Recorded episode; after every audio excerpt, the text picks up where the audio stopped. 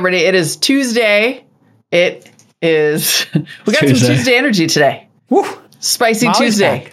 Spicy Tuesday. What are we Yeah, talking got- about today? Is there anything on the docket? have a long talk about the Labor Department's new proposed test for gig economy workers. It sounds Yeah. so you would you think that like labor policy is not that interesting, but it turns out it relates it to is. startups in a big way, right? I mean, we one hundred percent. One hundred percent does. All of these startup labor laws are critically important, whether you're hiring a freelance designer or your company is based on gig workers. And it's a big issue for America. And we, we, we chop it up for longer than I expected to get a little, a little bit of spice in there. I'll be honest, medium spice. Just if you want to understand what we're saying, listen to all the words, everybody. I'm just going to tell you that up front. Listen to all the words And then minus your talk- assumptions, and Yes. then we will talk about robots. We'll talk- we'll Eventually, we will get to robots. We're going to talk about Bear They're coming. Robotics, a startup building self-driving food running robots. We're going to talk, talk about when robots can work and when they try too hard. Yes. And finally, we'll do some M&A talk. It looks like the instant delivery space, which Molly has been a bit skeptical about, and I, I don't disagree with her. Uh, there's some consolidation coming. Getir is looking to acquire gorillas. So consolidation is what we see in a down market. It's healthy, it's painful, and it's upon us. And should you want to understand J. Cal's worldview, seriously, Yes. it, it comes from his his life, and we just get a great 1980s Brooklyn story from Jason. It's just another peek behind the curtain, just another layer of the onion. Just stay tuned for that. It's going to be Yes, great it's, it's, it's paradoxically about gig workers, just a different type. Yeah. Stick with us. This Week in Startups is brought to you by LinkedIn Marketing. To redeem a free $100 LinkedIn ad credit and launch your first campaign, go to linkedin.com slash this week in startups. Policy Genius. You could save 50% or more on life insurance by comparing quotes with Policy Genius. Options start at just $17 per month for $500,000 of coverage. Head to policygenius.com to get your free life insurance quotes and see how much you could save. And Revelo. Looking to affordably scale your product development with global tech talent in US time zones? Hire vetted remote developers in Latin America with Revelo. Get 20% off for the first three months at revelo.com slash twist. All right, everybody, it's Tuesday. Molly is back. How's the speaking gig, Molly? I'm back. It was amazing. I get a little nervous. Keynotes, I do a lot of panels, do a Ah, lot of yes, easy. moderating. I don't do a ton of keynotes, so I was a little like, eh. So I really prepared. And I just got some feedback that the uh, the get the initial response from the audience is that I was the best keynote speaker they've ever had. Oh, wow. That's know. fantastic, man. I'm like on cloud nine right now. Keynote keynote achievement unlocked. I am um, going to write up a keynote. Uh, you know, I'm going to be teaching Founder University, by the way. Yes. And so I do you guys this all know this by the way? J Cal is going to be teaching it Yeah. himself. Yeah, I decided. You Get know, in there. sometimes like Prof J. Prof. J. Prof. J, if you so will. good. anyway, um, I just realized we are finding incredible companies Yeah. in Founder University. Uh, think we've invested in 18 of them or something to that effect. And I like to go earlier. And so the inception point where people decide, I have an idea, has not been the purview of venture capital or funds. It's too much work. Let's be mm-hmm. honest. Mm-hmm. And too much work, when I hear too much work, you know what I think? Let's go. All right, great. Yeah, totally. it's just my Sounds DNA. like opportunity to me. Well, exactly. It's Yeah. like, you know, if you look at Y Combinator and Techstars and Launch Accelerator, most funds will dabble in an accelerator. In fact, Sequoia is doing one right now. It's not exactly accelerator, it's a three week program where they kind of teach their growth philosophy. So it's not even like 16 weeks or 12 weeks like some of the other ones out there. But every firm at some point says, "Oh, we should do that. Mm-hmm. And Sequoia's is called ARC, by the way. It's amazing. I highly recommend it. I think it's like sort of a PhD program, maybe. You know, if we're graduate school and then there's other places that are undergrad, this kind of like, you know, PhD program or professional development kind of program. But anyway, putting that aside, Molly, they, they, a fund starts an accelerator. And then you know what the fund managers realize? Oh my Lord, this is work. Yep. Yep. When you have one company that has 100 customers and 12 employees and their accounting is nice and tight, they're serial entrepreneurs, you know what that is for an investor? Easy. Easy. Right. That's easy. Yeah. Rubber stamp. Yeah, you kind of go to the board meeting, they present everything nice and tight. It's a very fully baked, refined team. It's like you know, somebody who's been a restaurateur for 20 years, they come to you with their latest fast casual concept. I'm going to make a burger joint. Here's what it's going to be. Uh, and I'm, I'm bringing my chef from, you know, uh, this Michelin starred restaurant to do the menu. And then we're going to train people and we'll have some supervisors from our other Michelin starred places come by every weekend and train the staff. Okay, easy peasy, lemon squeezy. No work on the VC's part, especially if you're investing in that founder for the second or third time. Wonderful. Now, you find somebody who's like, I want to start a food truck. And I did a pop up and uh, I couldn't get the people paid 50 bucks to come to my pop up and I couldn't even keep up with the number of people who came. I didn't uh, collect, you know, I didn't collect the money in advance. People stiffed me, people walked out. I, service was a disaster. It's kind of like The Bear. You see the TV show The Bear yet? Yeah, yeah, yeah, yeah, yeah. So Remember great. in The Bear, he's So great. dealing with like a bunch of raw talent who nobody's ever believed in. That's kind of my jam. I kind of like that energy. I kind of like it. Yeah. And uh, so um, we're now like sort of embracing that with Founder University. Starts November 14th. It's 500 bucks to go to this. If you come to all 12 weeks, we give you back the 500, which by the way has costed me thousands of dollars. I just found out that we have to pick up the, You're like, the wait. refund fees. We, oh, yeah. So I'm actually losing money on that. But anyway, but no, we're not. the program- Not in the long term because we're doing the work. Precisely. It's an investment. Um, but anyway, this is the, somebody just wrote a wonderful review and did a YouTube video on this. So Founder University is going to be the big investment for me personally over the next couple of months because I just want to meet founders earlier. Did you say you're also going to turn it into a keynote? It's a TED Talk. Thank you. So You're welcome. Um, um, we, I, I created this curriculum with our curriculum designer uh, Charlie, who's amazing. But I'm going to kind of 2.0 it as we go there, and so I'm going to do the curriculum. But then I decided it could be like a, a freestyle after because when I went to Stanford on Friday, an unpaid speaking gig, I took nine pitches. And it was an hour and a half, but then I took an hour and a half of questions and then had a dialogue with the audience. And I was like, wow, this is great. And Yeah. of the 150 people who packed into a 75 seat room, 100 of them came for burgers and beers afterwards. And then we talked for another two or three hours. It was like six hours. I came out of that at 11:30 at night. I was so pumped. Couldn't sleep till two o'clock. Had a million ideas. So yeah, that's what I'm going to do with this uh, Founder University. I want to find a classroom where I can actually go teach it in person and let some people come in person too. Amazing. That, yeah. So anyway, it's got my creative juices flowing. I'm very excited about it. I wish you would, uh, if you're listening to this, apply. Here's what you need: a work ethic, an open mind, and maybe or maybe not an idea. But you got to come to all 12 weeks. If you miss a week, we keep your 500 bucks. I mean, if it's a death in the family, we'll make an exception or something like that. Or it's a kid's rehearsal. You know, obviously I get it. But anyway, I'm very excited to do it.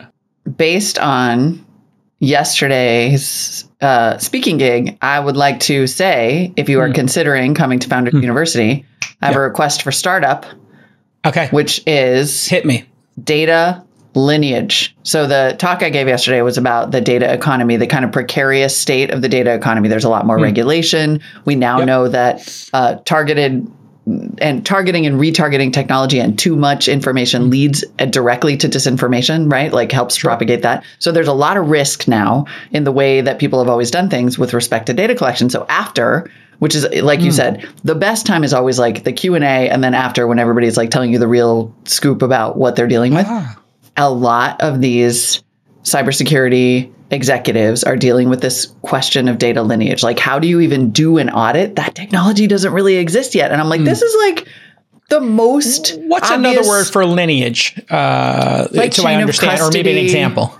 Right. Like, a, it would be kind of like if you were uh, lawyers going to trial and you have to create a chain of custody of evidence. Like, Mm-hmm. Got you're basically just tracing it. So you'd be, in the case of a data audit, it would be like, okay, how much data is here? Uh, what is it? When did we collect it? Where did we put it? How is it all classified? Like it's it. literally just a freaking card catalog system for the data that an enterprise has, which Right. right now a lot of times is just like a big pile of unstructured data because data is really their storage is really cheap. Sounds like it could be a use case for blockchain, but it doesn't have to be. Yeah, I mean, provenance. Probably don't it's need a to put on database for data. Yeah, I mean, there are databases that are much faster and secure and changeable. Like, you know, blockchain is for immutable. When the public needs to see it, everybody needs to have access to it. It's kind of a different use case. And from But a privacy perspective, that's actually you- not good because a lot of times if you're doing this data audit, what you want Mm. to find out is what you can delete Because having all this data around forever is just a privacy violation waiting to happen. I mean, a This is the key that thing that I money. think we have to get to as a society. The French, I remember reading this, uh, you know, the wonderful group of people, very unique in their outlook in life. They were like, "Eh, why do you need to have uh, phone records for more than a year? They're like, well, uh, sir, we need to have your phone records for the past 10 years. So if you dispute the bill, you know, we can pull up the phone number or whatever. And it's like, why would I dispute the bill? It's three years old. You don't need to dispute it. It's three years old. It's over. Life is moving Don't forward. It's, it's a stream. We're not uh, g- going upstream to see the bill from 2019. What's the point? So anyway, they don't, I got to work on that. They don't work You know, I'm like, on, they don't keep, they don't allow the phone Right. companies to keep records past a certain point. point and they don't we need should to. just say to Google, we should say any search Mm-hmm. that's over 100 days old, the default should be gone. yep. Any profile data over a year old, default should be gone. And I should have to opt in. Would you like to keep your data? We currently keep your search history for 100 days. We currently keep this for a year. Would you like to turn them off? Exactly. Those kind of common sense defaults would be a wonderful thing for people to do. And some people, you know, are like, why are this this data becomes a liability? So I think it's a good idea. Like if you were had a way to audit data or just let people know, hey, look, we we we, we looked at all your databases. We found phone numbers over here. We found dates of birth over here. We found keywords about health over here. You Yeah. could just be like, here are the things that will get you in trouble, right? Social security numbers, uh, home addresses, massive. boom. It is a massive opportunity just- right now because of the way the your- regulations are changing and all of that. Yeah, this is a huge opportunity. So, founders, I'm talking to you. Hmm. The name and the name of my talk, ironically, is it's minimum viable data. Minimum viable data is a great idea. Yeah. I mean, and then, you know, where does the data reside? I think I really like this idea that on my phone, Apple knows my preferences. And this relates to our, our discussion about algorithms the other week, um, Yeah. which we had one on All In, and you and I have had that conversation a couple times here. Just if I if my profile on my phone would tell me, hey, on a topics basis, here are the topics we see you going to in the Apple News, Apple Music, and your apps writ large. So Netflix, this thing. So we know you like Queen's Gambit. We see you use the chess app. We have you pinned as like into chess and poker mm-hmm. and the Knicks and the Warriors, yada, yada, yada.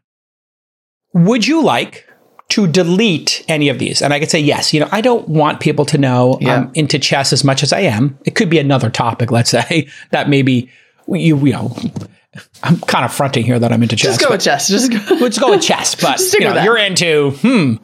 Uh-huh. Yeah, no, I got you. I got you. Picking up what you You're down. really there, listening to a lot of Britney Spears and liking a lot of Britney Spears. There we go. You're spending a lot of time on Britney Spears posts uh, on Instagram, and you're listening to a lot of Britney. I just say, you know what? Britney is like my own personal obsession. Mm-hmm. So I am going to say, not only delete Britney from my algorithm, which is private, and my and my preferences on my phone. I want you to permanently never record my Britney activity. This would be something humans are capable of. Mm-hmm. But we're sitting here going, "Oh, humans are just not sophisticated enough to do it. It's, it's BS." It's BS. And this is this is where empowering consumers is always the right thing to do. I think my operating philosophy when I create my political party, common sense party, whatever I'm going to call it, Oh dear. empowering individuals to have agency and choice is going to be a core tenet of this because I think it's something that's been lost a bit. And it kind of leads into It certainly story. has in the tech industry, a 100%. Even all of the privacy moves that Apple's making, like that's lovely, but I don't see Apple giving me the tools that you just described, which is let me edit my own algorithm, if you will. But they do. They did screw up the retail business by not letting people retarget people. So they do seem to be. Absolutely. I think they're sincere about it. oh, they're a hundred percent. You know, there's there's still this outstanding question: is like, is what they're doing with my data better? But they're very serious about it as a yeah. business, as a, and that tells you Apple knows a little something about business and consumers. That tells you what's going to happen going forward. Like if you have not disrupted your your data as usual plan, now's the time. It does seem like Apple uh, is skating to where the puck is going, as Steve Jobs would always say from the Wayne Gretzky quote, because they see it as an inevitability that consumers will take control of their privacy. So why not start that process early? And they don't make any money from this stuff, so what's the point? You know, it's, They do have a but you know, empowering business, but- individuals, I think, is a big part of what gig work has done, Let's talk about this controversial issue. Smooth. Everybody. I'm here with my pal, Tom Eschbacher. He is the senior sales manager at LinkedIn Marketing Solutions. And today, we're going to talk about marketing for startups. And LinkedIn did a great new internal report called Today in Startup Marketing. Welcome to the program, Tom. Thanks, Jason. We all know organic reach, super important. You make great content, you get your likes, you get your shares, you get your comments.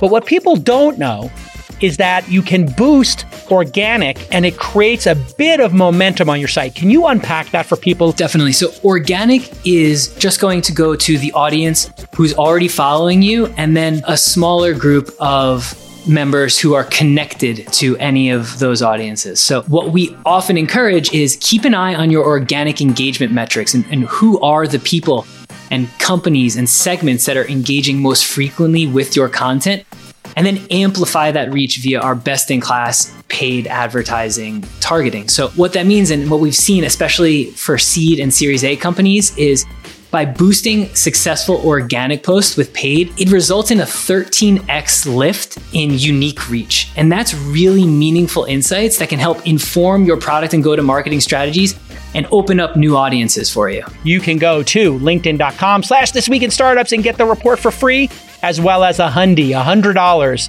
from Tom. There is reporting out today from the uh, New York Times that the U.S. Labor Department has announced a new proposal that would change the classification test for gig workers. So you may recall that under the Trump administration, uh, the Labor Department created tests for how to classify gig workers. Um, and that is whether they are contractors or full time employees. Yeah. And currently, the the test is under that those Trump Trump era Labor Department rules that there are two main factors to be considered when you're determining if a worker is an employee or contractor. One, the degree of control a company has over the worker.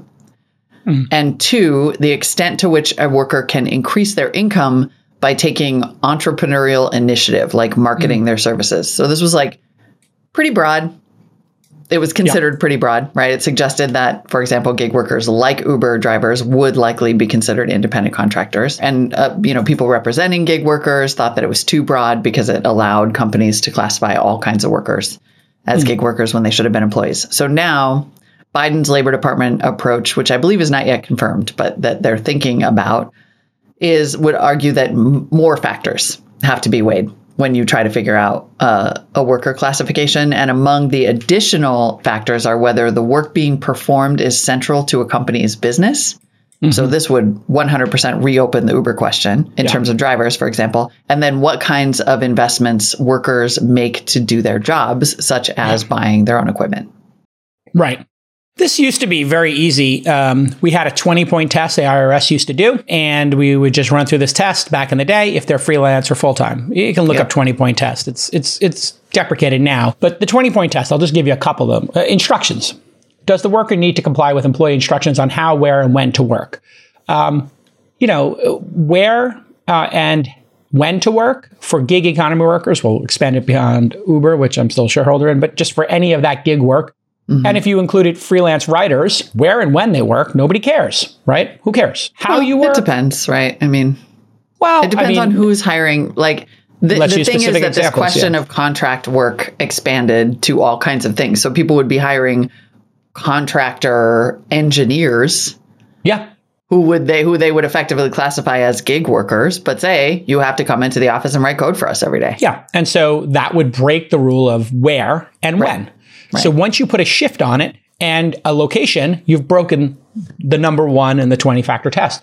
So this is where Microsoft used to put people on contract and they had a thing where like the duration of it, like three months or six months, and then you would cancel the person was a contractor and then you had to rehire them and do a process again. So this was all open to interpretation. Uh, training. Does the worker receive periodic or ongoing training performing the services rendered? Well, no, of course not. Like a, you know, if you're a freelance writer, if you're a hair uh, stylist, uh, barber, uh, if you're a real estate broker, there are a number of categories like this where people could provide services. Integration in business operations. Does the services rendered by the worker a core business activity? This is one of those tests that they're still struggling with. Does the business mm-hmm. business's success heavily rely on the worker's performance? Well, of course it does. And this is like a very general one. So you could fail this one, but pass the other ones and still be considered a freelancer. And, and you can, you know, uh, set hours for work was the big one, right? Is it mm-hmm. mandatory for them to work at a certain time? Is full time work required? And, you know, what we see is when you have a Republican uh, in office, people are very much in favor of freelance and people having agency and being able to choose. When you have old school Democrats in, like uh, Biden, who are very pro union, they're kind of living in the 1950s, you know, where they expect, and this is the problem I have with this, is they are dictating to people how they work and where they work. And you know who I think suffers the most from this? I think women suffer the most from this. Okay. This is living. I will tell you my position. You can fight it. I believe that this is incredibly anti uh, stay at home parent, which uh, statistically, uh, more often than not, uh, is a female. This is a lot of women who come back to the workplace do it through freelancing. And that's why when you look at real estate agents, this was a, a primarily female, uh, at least in California, um, way to get back into the workforce, or if you had kids and you were the stay-at-home parent. So I'm painting with a broad brush here, but the statistics are the statistics. That was a job that many women uh, would take to get back into the career. Freelance writing, another one, and increasingly with gig economy, you're seeing that. I think that people should be able to make their own decision, and uh, companies should treat these employees really well. And if you look at what Uber did, Uber picked a third way to do this. They started giving people a contribution if they worked more than 15 hours a week. This seems perfectly reasonable to me. There needs to be a place between being a pure freelancer, which is your right as an American to be a freelancer, or being full time. And the issue here is benefits. And the other issue for certain people is can we increase the number of people in a union? Because they get put in office by unions. There's the end of my rant. Go ahead, Molly. You can. You may have strong feelings otherwise. um, take down what I got wrong, if or what you disagree with. I'm gonna try to go for it. I was go so for it. I, permission granted. Go in there. Go for point by point. I, okay, I, well, I've been on this issue as a yep, hire no, of freelancers. You can't hire freelance writers in California anymore because of this insanity. That you can't hire freelance writers anymore because of this insanity. I think that in Wait, order you said to, you don't care or you do care? No, I'm aware. I oh, am aware. aware. I would that is true. Care. So, yeah. uh, so there's okay. So there's the one issue of policy. Yeah. On the one hand, uh, there was a rise in gig work. Yep. Some people like the freedom and agency that they get from gig work. However, the many majority. many companies abused the gig worker status True. Underpaid people, hired True. contractors and gig workers instead of employees. And therefore, True. because this is what we do in the area of policy and politics, we overcorrected to solve for those abuses, which were real. Hmm. Unfortunately, the way that we have overcorrected is to try to re implement the way that work has always been done. Hmm. So, nine to five, 40 hours a week doesn't work for stay at home moms or all kinds of people who want some sort of work flexibility and maybe a, a, scenario that would allow dads to like be more involved parents because they would have more work flexibility. What we do need hmm. is it is disappointing to me that we keep coming up with policy that doesn't address this kind of third way that if there were pooled benefits if we were able to solve the question of healthcare, you could give people a more flexible work environment hmm. in which to operate that is not either one or the other, right? Gig work, you are at the mercy of whatever happens to you in life for the most part, versus you will do, you will show up and be exactly where your boss tells you all the time with absolutely no flexibility whatsoever. I really, really want there to be a compromise position. And I would have loved to see the Labor Department take some steps in that direction. I do think that asking these fundamental questions do you have to buy your own equipment to do this? And then asking this question is the work per- being performed central to a company's business? Those are those sound like common sense questions in, deter- well, no, in terms of determining. Question. Okay, hold on. You said okay, I could okay, go okay. do my rant. Okay, okay. However, However, I will not accept the framing that somehow this is like about Republicans wanting more freedom. This the reason that we are having this debate, the reason that Uber did institute some you will have to give back some, you know, you can you can contribute if you drive 15 hours is because many many many companies abused and misclassified their workers as gig workers. There were That some is not Yeah. so this idea that like then Democrats come in and it's just like a union thing is like no. That's Mm, look, yeah. are they defaulting to old thinking with Yes. respect to employment? Sure. Of course, yeah. But I'm not going to sit here and say that workers have not been wholesale class. And look, the media organ, Both we are are, true. media was terrible about this. Terrible. Like public media How in so? particular was excoriated because we constantly hired contractors instead of full time employees. Constantly. But you're saying it was hypocritical. You would have somebody like NPR or New York Times hiring freelancers constantly, Yes, constantly. not having because they Not didn't giving them want to have to pay benefits. And then they would be riding the gig work economy while Yes. they were on the other side of their mouths hiring freelance editors, engineers, fact checkers, etc. I'm saying every industry was doing this. Yes. And that is why now we can't even really have a reasoned conversation about it because it like was Yes. it started with an over it started with abuse, it ended with overcorrection. Yep, We need to get somewhere in the middle. And frankly, universal freaking healthcare would, would solve, solve, Yeah, almost 85%. all of this. Like it would solve 85 freaking percent of this. Hundred percent, yeah. just I, I- I do like your framing of this. I think it's very intellectually honest. There was abuse, there was hypocrisy, and there it became political, politicized. All right, everybody, listen. Life insurance is so so important, and getting it will create amazing peace of mind for you and uh, your loved ones, your coworkers, your investors. And when you're a founder or a startup employee, peace of mind is hard to come by, right? We got a lot of anxiety, a lot of things we got to get done. So I want you to check out Policy Genius. Policy Genius was built to modernize the life insurance industry, which if you've ever gone through this, which I have, it is not modern. It's an insurance marketplace that makes it easy to compare quotes from top companies like AIG and Prudential in just a few clicks. And this will help you easily find the lowest price and the best policy.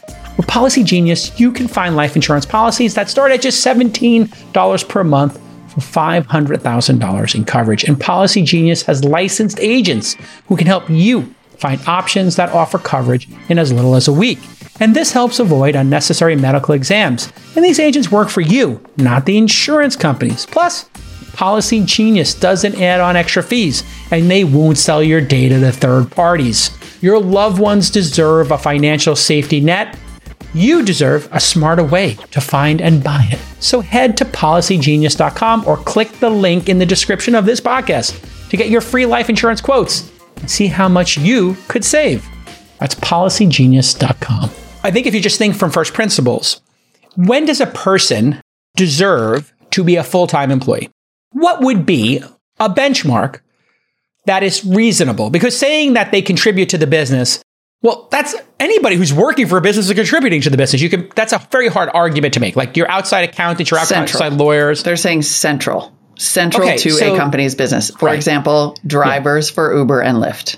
Right. And so, and real estate brokers and hairdressers. So that when you say central, that means all freelancers are basically cut out because any engineer a hairdresser NPR is not central to a salon. It I mean, is like an individual. It's the exact same thing. Hairdressing is central to a salon, Yes. th- oh, but so therefore the individual hairdresser hair. But the salon, like if you've got one person, you're a salon. Yes. And if you have one driver, you're, you know, DoorDash. The, the point is, it- If you have no drivers, you're not Uber, DoorDash, or Lyft. and if you have no hairdressers, you're not a salon. No, you It's the could have same you. thing. You could be cutting hair. Yes, and then so every hairdresser has to then start their own entity, and that's not what hairdressers want to do. Hairdressers want to pick their hours. They want to work Monday, Wednesday, Friday. They want to have their book of business. They want to have their equipment. They do not want the equipment given to them, and they don't want to come on a shift. They want to pick Well, and then times. those are industries that have been, those are industries that now had a model that worked fine for everybody, sort of, right? I mean, hairdressers would be like, I pay 70% of my profits to this for the seed, and that could be abusive on its own. But what it's just a question of scale. It's like once the abuses get to a certain scale, then Yeah. you got to overcorrect at the same scale. And unfortunately, we haven't yet seen, I don't think, a really forward looking purple. Well, I mean, it's only the one, it's universal healthcare. Uh, the the really the industry policed itself. I talk about this on the podcast all the time. If you want to you know have great success You should have great responsibility and you should try to do more than what the law is asking of you, right? The problem is the law is so politicized with one side wanting no regulation. And that could be because of abuses or just being free market monsters or just believing wholly in the free market. Like there's some people who don't believe in a, a minimum wage. They believe the market should set it. And then on the other side, people who just want the union rolls to grow because the unions vote in unison. So putting those two things aside, mm-hmm. it's a pretty simple test What's here. the third way? It's very yeah. simple. You, you just look at the number of hours a person works. And if they are forced to come to a location and work on a shift, that, that's what defines an employee. And when you control their time, when you control how they do their job, uh, and they work over a certain number of hours, that's a full time employee. And it's somewhere around 30 hours a week, commonsensical. And do they have other jobs that they can work? In other words, can you demand they work for you today? You know, Uber uh, and Lyft and DoorDash, we've all seen it. People will have two phones so they can keep both apps up at the same time. They'll have an Android phone with Lyft or whatever. They can leave at any time and work for a different service. And most of them will take calls from multiple services depending on uh, the spiff uh, that they give them. The real problem here, Molly, which people don't understand, um, is very nuanced. You have to pick one. You're not allowed to have two different modalities, or else you break the law. You have to treat all employees the same. What employees should do is every three months, they should elect I want to be full time and I commit to this set. I will wear the Uber logo on a polo. I will pick a shift from the open shifts and I'll get benefits and they'll accrue and I'll get time off, yada, yada. Or they say, I'm not wearing an Uber or, you know, DoorDash hat and looking like a dork. And I'm not putting a DoorDash logo on the side of my car and like, you know, with a metallic thing like Domino's people have to do. No way am I doing that. I don't want that. I just want to go out, do three rides before my kids get home from school so that I can pay for it, whether you're the mom, dad, or both uh, that is the easy solution. But you're not allowed to implement that solution. You're not allowed to let you're not allowed to let individuals have agency. That's the screwed up part. That's what I object to. I object to individuals not being able to make their own decisions, not be entrepreneurial. And you know who they do this to? They do it to the people who are up and coming. They carved out lawyers. They carved out real estate brokers. So if you're rich or you're, you're in the I want to be Super clear. You're specifically California. talking about AB5, right? California. Okay. Well, and then in general, when these laws are enacted, a group of people who have lobbies and money, which tend to be the real estate brokers, the lawyers, et cetera, they say, yeah, we can't be part of that. And whoever's doing it says, okay, yeah, sure. We'll let you out of that. And then who do they force to do it? They force to do the entry level jobs because those people don't have representation.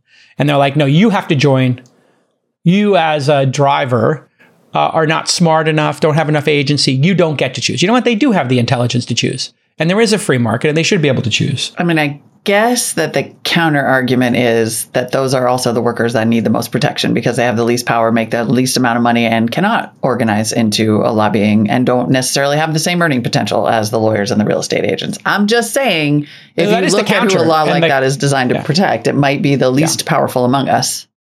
I, and I think that they don't need protection is the point. I think they can leave Uber and go to Lyft. They can leave Lyft and go to DoorDash. They can leave DoorDash and go to Starbucks. They can leave Starbucks and go to Target. We have six. If this was a situation where we had no jobs available, we still have 10 million job openings. We have 62% labor participation. But we peaked at 70. That was not the case when these laws were it conceived. Was. It was. Not when AB5 oh, no. was conceived. Oh, yes, it was. We were at 61, 62% labor participation. This has been the big issue is people don't want to work full-time work, Molly. They don't want that job.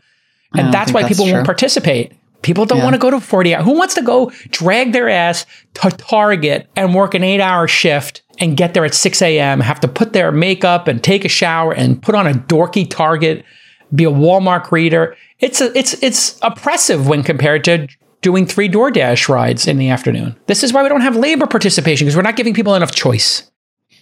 I don't yeah, know. Maybe I'm crazy. I, I just feel like people should make their own decisions in life. I mean, I hear you. I just also think that like if you made a living wage at Target and you got health insurance, you'd be fine with it, right? Like, why is it a terrible, awful, horrible grind? Because you get paid nothing and you could get let go anytime and you don't have health insurance. Like, there's, you know, there's this sort of alternative idea or question about why people don't want to work. It's Yeah. either they're lazy or they don't get paid enough and they don't get enough protection to make it worthwhile.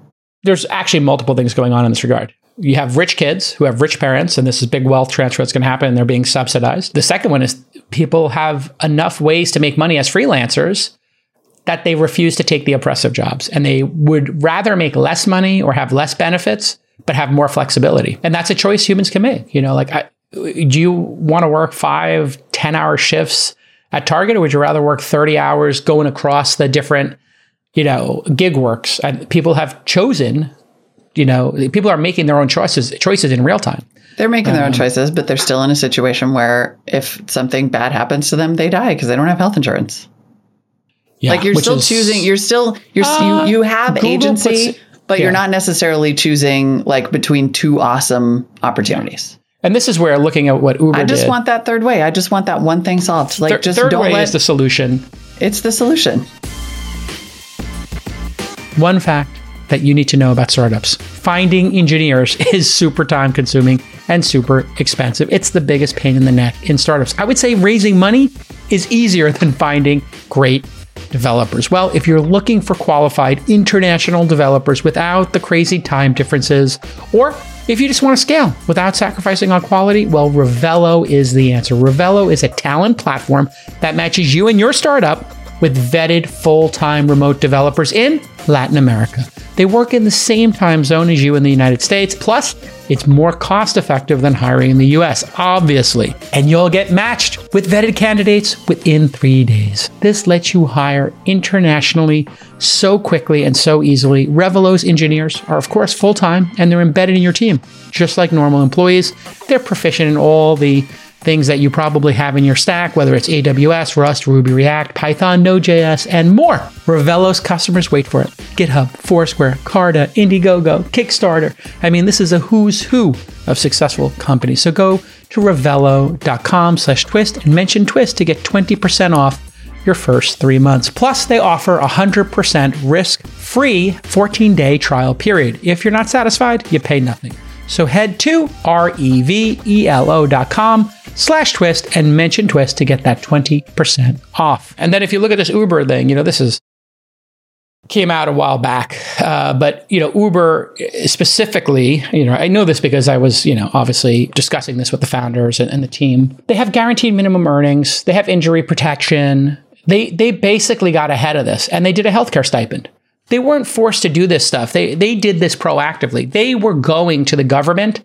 They were going to specifically the Democrats on that side and saying, "Here, how about this?" And they said, "Nope. The only thing we'll accept is a union." uh, and to be treated and have shifts. That was the only way Is the Democrats union would do this. or is Democrats and em- full unions. That was the only way they they refused to do any other way. I know this up front. I think this is a leak in the Democrats' game. They are A actually working against. That I have never heard. I've heard that the Democrats were like, no, it has to be full employment, and it was Yep. this really, and it was very And irritating. it has to be union. Yeah.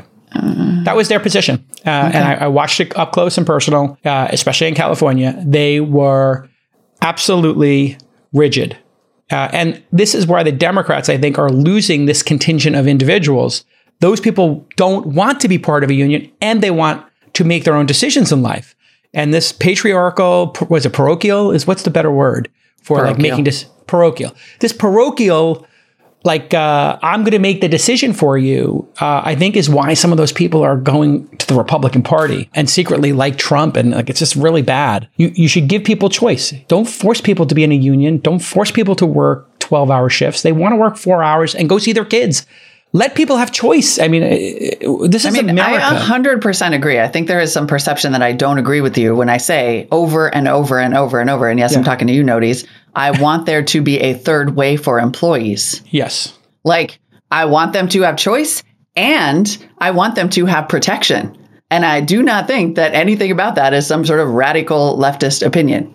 I think Like, for God's sake. people see you as being default democratic when you're 'cause they don't actually well i think you are my perception of you and how you're perceived is that you are an independent critical thinker who has strong feelings about employees having protections and you're looking at the history of them being abused and saying Yeah. if there's abuse well that's the price you pay is that you're going to get regulated I mean, if I you get ahead of I'm it. a- I hmm. think like I, I can most accurately be described as a populist. populist. Okay. Yeah. Like before populist became a dirty word, I'm just a populist. I'm for the people.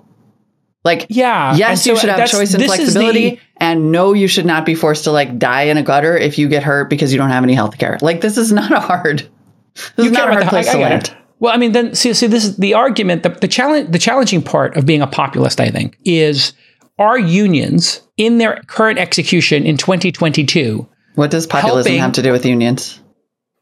Well, I'll tell you. Is it? it doesn't to me. It doesn't necessarily.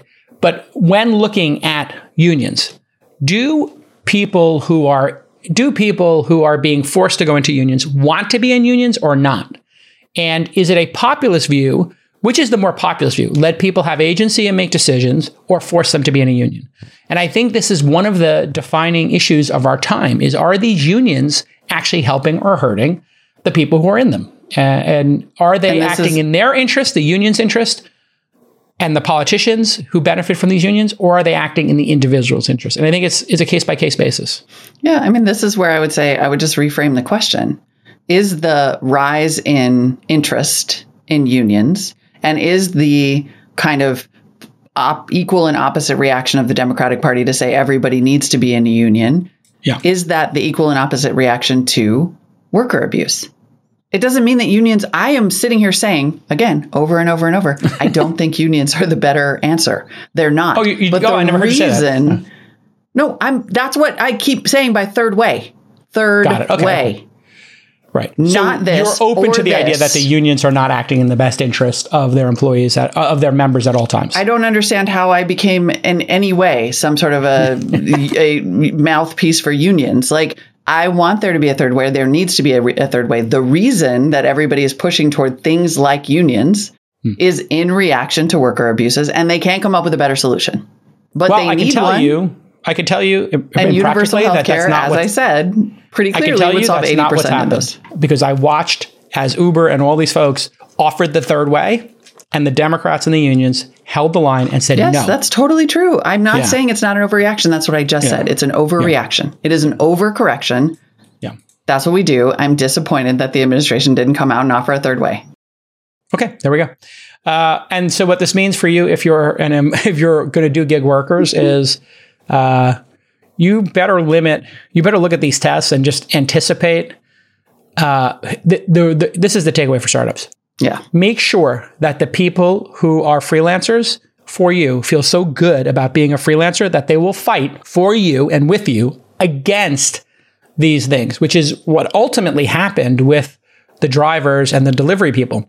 They actually were like, please don't screw this up. Please don't make me work shift work. Please don't make me put a uniform on. Please don't tell me what hours to work. And that's why Uber won over and Lyft and DoorDash and every the, that whole group won because they were so good to the drivers. And I know people have this perception, oh, the drivers hate these services. They do not. They may want to get paid more money, of course. They may want more rides, of course, but they are voting with their time and their support of being freelancers and their actual behavior. The, the, the average person, I, I don't know the statistics today, but back in the day, Molly, the average person would who worked like 15 or 20 hours this week would work five or 10 the next week. The, the variability of like it was like 70% of people would switch by 50% the number of hours they work per week. It was really crazy. And it, it turned out people use this to pay acute bills in their life, or they had more free time because of school or kids or whatever. And they the variability was bonkers. People would disappear from the network for 10 days, then they would work 10 days in a row. They would do a th- you know 3 hours a day for, you know, every other day and then they would do 10 hours a day for 3 days. It was really weird. Um, and it turned out they were trying to game the system.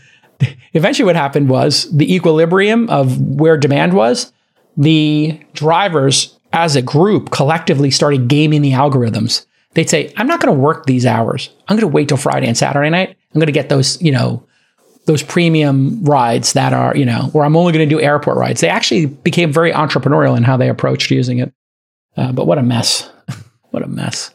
It's a mess. It's going to stay a mess. This is, we should be clear, these uh, Labor Department uh, guidelines have not officially come out. It's intended, the, the proposal, as an interpretive rule that does not have the legal force of a regulation specifically authorized by Congress. So it would be different from the existing IRS rules. The Labor Department guidelines, what they often become, though, the the thing that people hire to, uh, because The you don't want to have to be the person who like explains to a judge why you didn't. And the states tend to follow these, The or they states use tend to them as a, these. yeah a guideline. So they do have major influence. Anyway, Yeah. um, treat employees well and give people choice. I think is the the basic interpretation. Well, and I think certainly cleaning up cleaning up the criteria, setting aside unions and all of that other noise, cleaning up the criteria will prevent abuse that will hopefully lessen the kind of extreme responses to the topic. this Just is like make I- it clear. Just make it clear when you're an employee and when you're not, and then anybody who skirts it is in trouble, you know?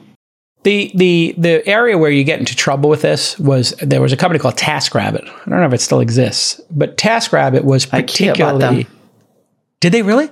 Oh, right. Because one of the the major thing for TaskRabbits was put together IKEA furniture. Now here was Mm-hmm. the problem: people would say, "Hey, I want you to come do this task." And then they would auction it off. Okay, sounds fair. I want you to build these three IKEA things for me. Great. I'll do it for 50 bucks. Molly says, I'll do it for 40. Somebody else says, I'll do it for 35. They really need the work. Mm-hmm. They show up, takes four hours. Okay. Now they're getting paid nine bucks an hour uh, or something in that range. And the minimum wage in San Francisco is 15. Federal minimum wage might be eight. Then the person complains about it, and you know, and you have this back and forth. And this is what happens with um, a lot of uh, what are they called? Uh, you know, like uh, handymen, but there's a non-sexist word for handyman. Handy people. I don't know. Anyway, uh, people who do projects, project based, you know, whatever. They give you a price based on the project, and it, sometimes the project takes longer, and it's their fault. Sometimes it takes shorter, and it's they get the benefit, and you feel like you're overpaid. Whatever. But TaskRabbit made this into such an efficient system, and there were so many people looking for work in these tasks that too often people were under minimum wage. That was the main issue. So TaskRabbit is the bad guy here. I I think it was a really great idea to have a reverse auction so that consumers could get the best price and you have price discovery. The problem was they never had the foresight to say with a minimum of $15 an hour. So this cannot go below if they just put that in the terms of service, you know, you can people can battle it out for how much they'll pay to do this. Boom. The other one was, um, by the way, Amazon uh, Turk. Remember that one, Mechanical Turk. So Mechanical Turk would put in like, "Hey, tag this photo and tell us three things in the photo. Oh, that's an orange and a, a flower and a vase. Mm-hmm. Should you be able to have that be the lowest possible price globally, or do you need to have a minimum wage there? Because if you did one of these every, if you made, if you said I'll do it for five cents, and you did, I don't know, three an hour, fifteen cents yeah, you might get to like seven bucks an hour or something. Yeah, maybe, you know, if you're in California, you, you now broke labor laws. Should you be able to put that kind of task on the web on a global basis? I don't know how you feel about that.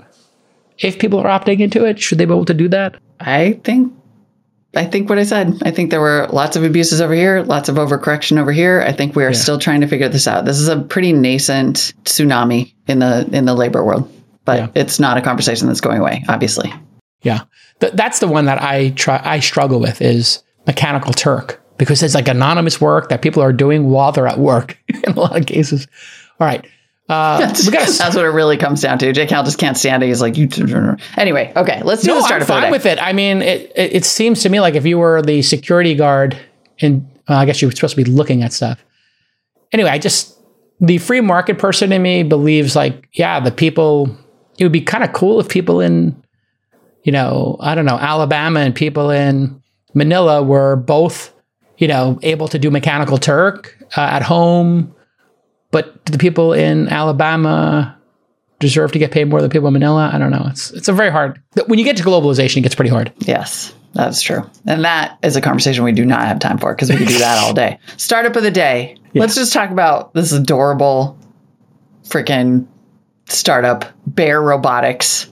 this is so, first of all, cutest name ever. Bravo, Bear Robotics. which makes these adorable little self-driving robots that run food in restaurants, which is also this is also a labor story. But Exactly. Here we go. Back in March, uh, I'm telling you, labor is everything.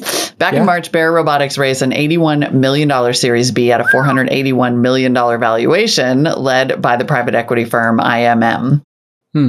Back in 2020, you had Dishcraft Robotics CEO Linda Pouliot on the podcast to talk about dishwashing robots. yes. This is like all of a piece in 2021. Miso Robotics CEO Mike Bell came on to talk about burger flipping robots. yes. And then uh, now, as we know, restaurants are having a hard time hiring dishwashers and bussers for low hourly rates. So, can it all be done by adorable little robots? This is the, you, if you're watching us, by the way, you're seeing the Flippy, which is the, the burger flipping robot.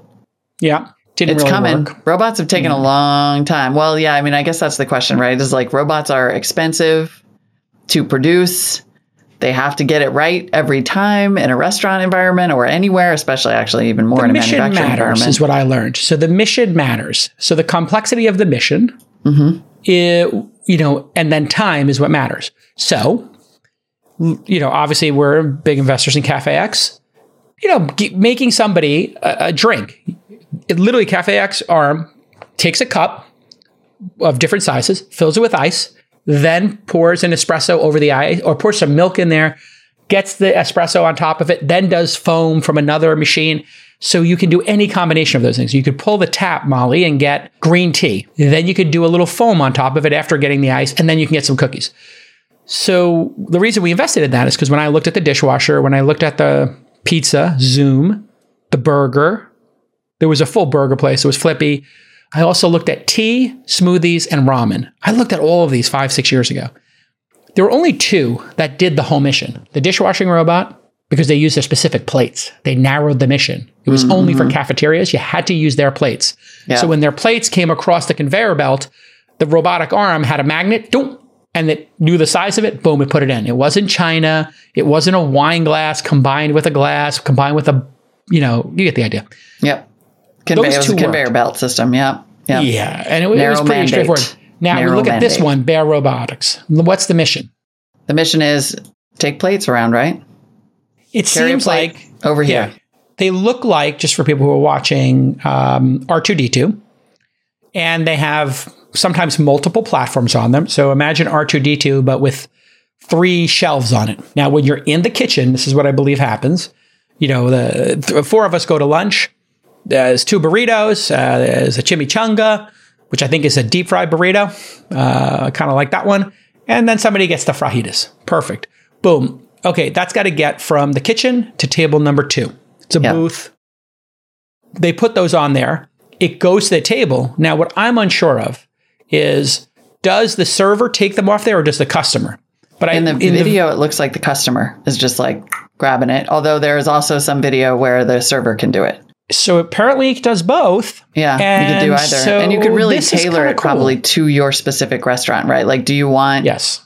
just to bring it to the server and the server does it? Or, Mm-hmm. and then you could put the dirty dishes. This is amazing. This would actually save a lot of server time and let servers be much more interactive because then you could put the dirty dishes. I mean, it's literally just like the running, it's the busing, the bringing it out and the yeah. taking it back. And you have this ring fenced Mm-hmm. kind of environment where the robots are like, I can only go to table three, six, nine, 10, 15, you know. Limited mission. is You've great. narrowed the mission. What I like is the busing is a really good one too, because you imagine the bus, I used to be called a bus boy. What do you call them? Bussers? Bussers. Busser. Okay, the busser comes. You remember uh, sometimes you go to a restaurant like a TGI Fridays and they bring the bucket with them?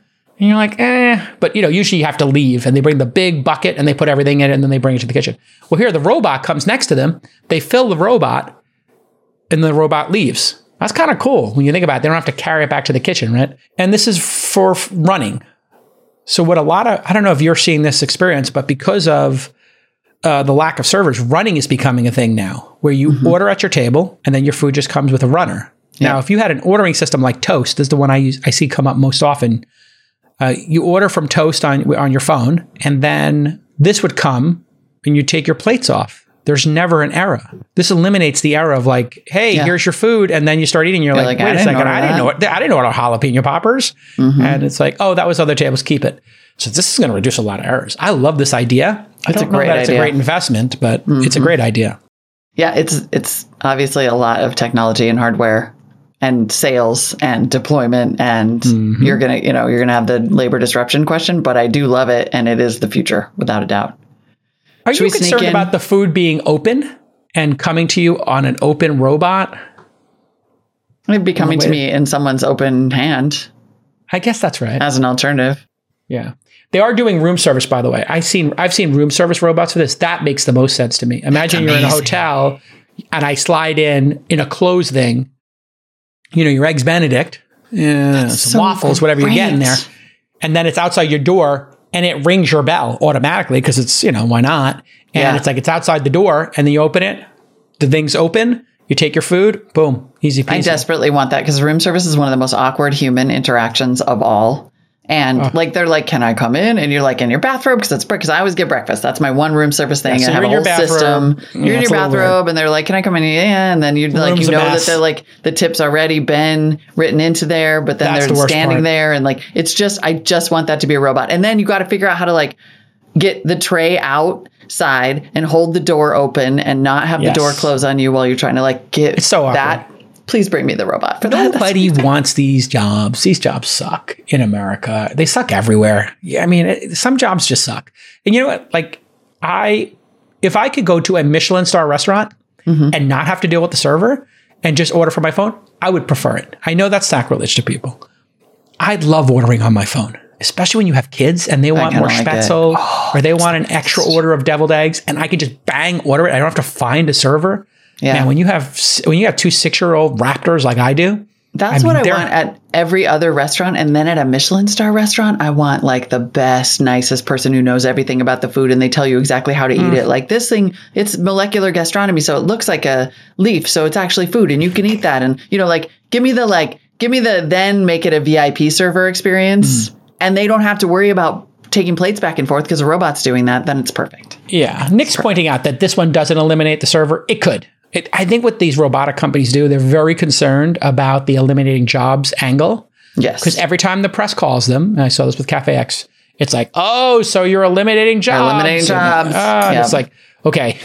I think everybody realizes right now, like, that ship has sailed. Nobody wants to go into fields and pick strawberries. Let robots do it. Just like we, we used to have humans, like, pulling wheat out of the ground. like, that used to be done with a sickle, right? Like, this was backbreaking labor. like, just everybody knows. Okay, everybody knows. Robots, fantastic. Mar-a-Lago are robots. All right, let's move on to the next. Just in case you wanted to drive home your But no, the point, point of view today. the point. The point here is exactly. why- The point here is. I don't know why you're being so baity. The, I'm not trying to be. I just Behind have the scenes, by the way, J Cal called me a Karen before we even started rolling today. I didn't. I said you. I'm like, a what is this? dark It's like, thirty haircut. it's like a setup. It's like you set No, me up to I fail today. He was like, yeah, super I Karen. didn't. Your Boom, haircut before we even looks started. like your zero dark thirty. You look like The a CIA hell? agent. You. He's it- like- uh, who's the um, mentally ill woman on? Uh, Who's the union on guy? He's out here like he's out here like Molly's Who's Jim the- Ha- Jimmy the- Hoffa. who's the mentally ill woman on? Uh, Oh know. I didn't watch it, but I love you didn't watch is going. Homeland? Oh, the woman's got schizophrenia and she's the greatest CIA agent of all time. It's amazing. Oh yeah, yeah, yeah, totally. And my haircut does look like hers. Yeah, Claire Danes. It looks exactly like her. I'm not saying you're not suffering from schizophrenia or anything. so but that I'm- was the best part of the I'm character. a schizophrenic Karen who just wants everybody to be in a union. That's my role No. here today, apparently. No, it's not. Don't do that. No, you look like Zero Dark Thirty. Who is the woman from Zero Dark Thirty? That movie was incredible. That one who killed um, Osama bin Laden. Yeah. that's the vibe I'm getting with the she's black amazing. turtleneck or whatever, the black sweater and the perfect Yep, haircut. yep. That's it. All right, Maybe I listen. do feel a little murdery today. All right. Anyway, let's do one quick M and A before we got to get out of here. Instant startup. Yeah, yeah. There's like uh, consolidation happening. This is one of those good. simultaneous. Yeah, the, exactly. This is a like bouncing along the bottom, like you've been saying, Yeah. combined with exits of a type. Consolidation is the key to like shaking out a healthy industry. It's painful, but it has to happen and it's starting. Instant delivery startup Getir is in advanced talks to acquire its competitor, Gorillas. These are both rapid delivery companies, primarily operating in, uh, I think Latin America. Getir is Latin America. Getir is based in Istanbul. Gorillas is Berlin based. I guess they must operate in those markets also, Yeah. I would imagine. Getir last raised, this is amazing. This is Sequoia joint. Last raised $768 million Okay. at an $11.8 billion valuation in March. Amazing. Sequoia is an investor, not the lead investor. Gorillas last raised $950 million at a $3 billion valuation in September 2021. Gorillas has previously held talks with competitors about merging or selling its business. Uh, the startups both reportedly had trouble raising from investors in 2022 because Yep. they were burning cash fast for expansion, Yeah. I mean, listen, which we're just not doing right now. everybody copied the Uber playbook, which was, you know, get to as many cities as possible, have a decentralized organization, and move quick. That's great when you have free money. We don't have free money anymore. Therefore, you have to hit profitability before you uh, fight a war on a you know a thousand fronts or dozens of fronts. You know that's a that's a capital intensive, inefficient way to do it, and you give up the efficiency, Molly, for speed. Now the market wants something different. Even for the mighty Uber and Airbnb, everybody else, they're like, show us the money, show us the profits. Yep. And that's why, you know, the idea of like, hey, we're going to fight a war on all fronts is over. And what this consolidation does is it stops the wars um, where people are discounting and using VC dollars to gain market share. And they, they fight this battle, which, you know, like many wars, uh, you know, it's, and this is not war with people dying, so I'm not making light of it or anything, but in these battles between companies, they both lose because they're both losing money each time. And Yeah. it's not healthy. It's fine for a while, but it truly becomes unsustainable. Prolonged wars like this, everybody loses. And this is a healthy part, you know, like they can't get more money, so you consolidate. Now you got, you're not discounting each other. And this should have happened with Uber and Lyft. There was a moment in time where Lyft almost went to Uber and Yep. where DoorDash almost went to Uber. And if that had, if one of those two had happened, all of these companies, the entire sector would be looked at, well, kind of like it's being looked at now, which is okay, it's going to be profitable. But it wouldn't have had this five years of this can never be profitable. Is that, and I ask this sincerely, is that how people are looking at instant Sure. delivery specifically? Because I feel like there still is not a proof point for delivery being profitable. Oh, like we're, Oh, yeah, I was we're talking still about ride there. sharing food. I was looking at ride sharing food delivery, which you know now is Right. proven that it can be profitable. Instant deliveries, I think it can be. So your question was, do people look at it that way? No, they still have to prove it. Right. Because it hasn't issue- ever been so far still, right? Yeah, we talked about one's this at, at delivering one food point. profitably? You can deliver food profitably for sure. Um, you can do ride sharing profitably for sure. Mhm.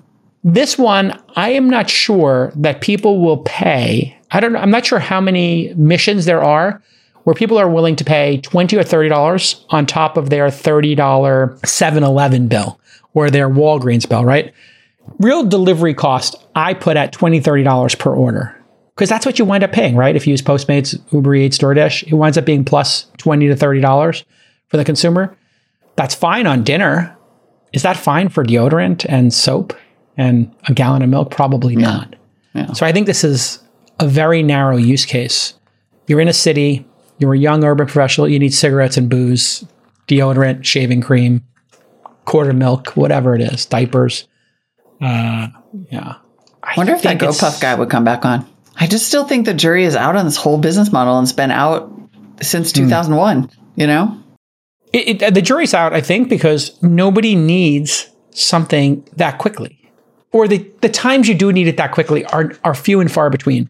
Yeah. Uh, you know, like I, I don't know how often, even with like Uber, I want to use Uber for delivery of like soap and you know other stuff, but I kind of have it on Instacart and subscribe and save the items I use most frequently. So I find I don't, as somebody who's a planner, not a mm-hmm. prepper like you, but a planner.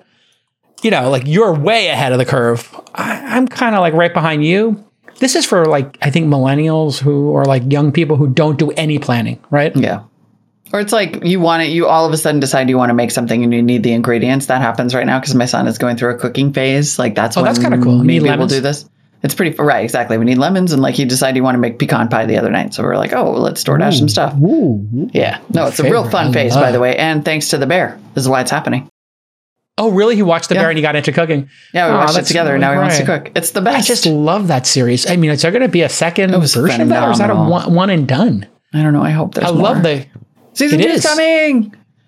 actually Oh, the guy so who's fantastic. the brother in that or the cousin, the tall guy Is who's been in working. Andor, He's in Andor, Yes, and I, I got love so him. And he was in Girls, and he's same and I still don't know his name. He played John Carreyrou in The Dropout too. He did. That's right. Oh my god. Eben Boss something. I love this guy. That's this guy's right. gonna wind He's up getting. great. He's This guy's going to win an. Oscar. Somebody's going to put him in something good. This guy's getting some good scripts. I bet you he he gets nominated for an Oscar next two or three He years. does this type too really well. This kind of like crabby, slightly damaged, neurotic. Yeah, he's he's got a type. Yeah. It works. It works. I just love the fact that Oh, he's it's dealing wonderful. He's dealing blow out of the restaurant. I It's like- mean- I'm like, oh, right back to my childhood. Literally, this is my childhood, Molly. Like at my dad's bar, at a certain age, it all became revealed to me. Bookie, coke dealer, loan shark, Hell's Angel, cop, cop who could solve problems for you. Uh huh. Like literally, bing, bing, bing, bing, bing, bing, bing. Like, this whole Just cast of characters who I knew and would like run and get cigarettes for. This one guy, Amazing. he would give me. He'd say, "Hey, kid, come here. How's your pop? Good. Okay. Go get me a, two packs of Marlboro Lights. Marlboro Lights were a buck fifty at the time. He'd give me a twenty, sometimes a fifty. I would go run. He'd say, "Run, get me two packs of 50. He'd like to see me run. I run. I get two packs of Marlboro Lights. I bring him the change, seventeen bucks, sometimes forty-seven bucks. Say, keep it, kid. I keep it. I love this guy. I'm not going to say his name. Rest in peace. this guy was running, he had services that were available. And in Brooklyn, every establishment had services available. Now, my dad wasn't running the services, but he wasn't also kicking the people out. Uh, and so, as part of the keeping the peace, he would tip the proprietor, my dad's kids who were working in the restaurant with extraordinary tips. He was a bookie. Yeah, I got, He was the bookie.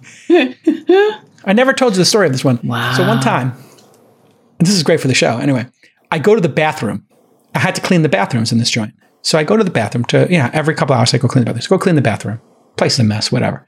I'm like 13 years old. I look on the side of the toilet and there is a wad of cash with a rubber band around it. We call this a knot in Brooklyn. There's a knot. And you could always tell like a serious knot. Some knots have around them like a broccoli rubber band. Mm-hmm. Some knots are so big, they got a little thin rubber band around them a couple times. Anyway, this is a big freaking knot of money. It's a couple of G's. So I pick it up. I bring it to my dad. My dad looks at it like he's looking at like um, an oyster or something. And he like kind of does a thing with his hand where he kind of weighs it. He looks at it from like one or two angles. He goes, Oh, that's Artie's. Hands it back to me. Give it to Artie. I'm like, He's not here. He's like, He'll be back. So now I'm holding $7,000 in my pocket. All of a sudden, I see Artie come through the thing. I said, Oh, Artie. And he looks at me and goes, Yeah, let me have it. He knows I have it because he knows nobody's going to take that. Right. Because in Brooklyn, you know who's not. It's not because you see people take these knots out. You know this was Artie's knot. So I hand it to him. I kid you not. Good kid. Peels off a hundred off the top, gives to me. It was all hundreds. There wasn't a there wasn't a fifty in here. He literally. This is in 1982. He That's peels off a hundy for insane. Cow. This is when I was like, "Whoa, money's cool." All right, that's it, everybody. This week in Brooklyn, stories from the 70s and 80s. What a show. What a show. I'm J Cal. She's Zero Dark 30. A lot happened today. A lot happened today.